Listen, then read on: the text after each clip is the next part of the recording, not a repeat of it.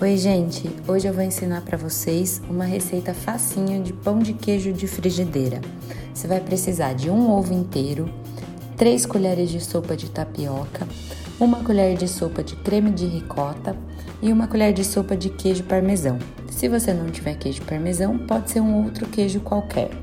Você vai misturar bastante os ingredientes numa tigela, despejar numa frigideira antiaderente e dourar dos dois lados.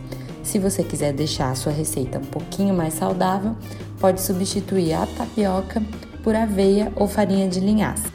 Ah, lembrando, creme de ricota é aquele um que parece com requeijão e você encontra na mesma seção. É isso, até mais!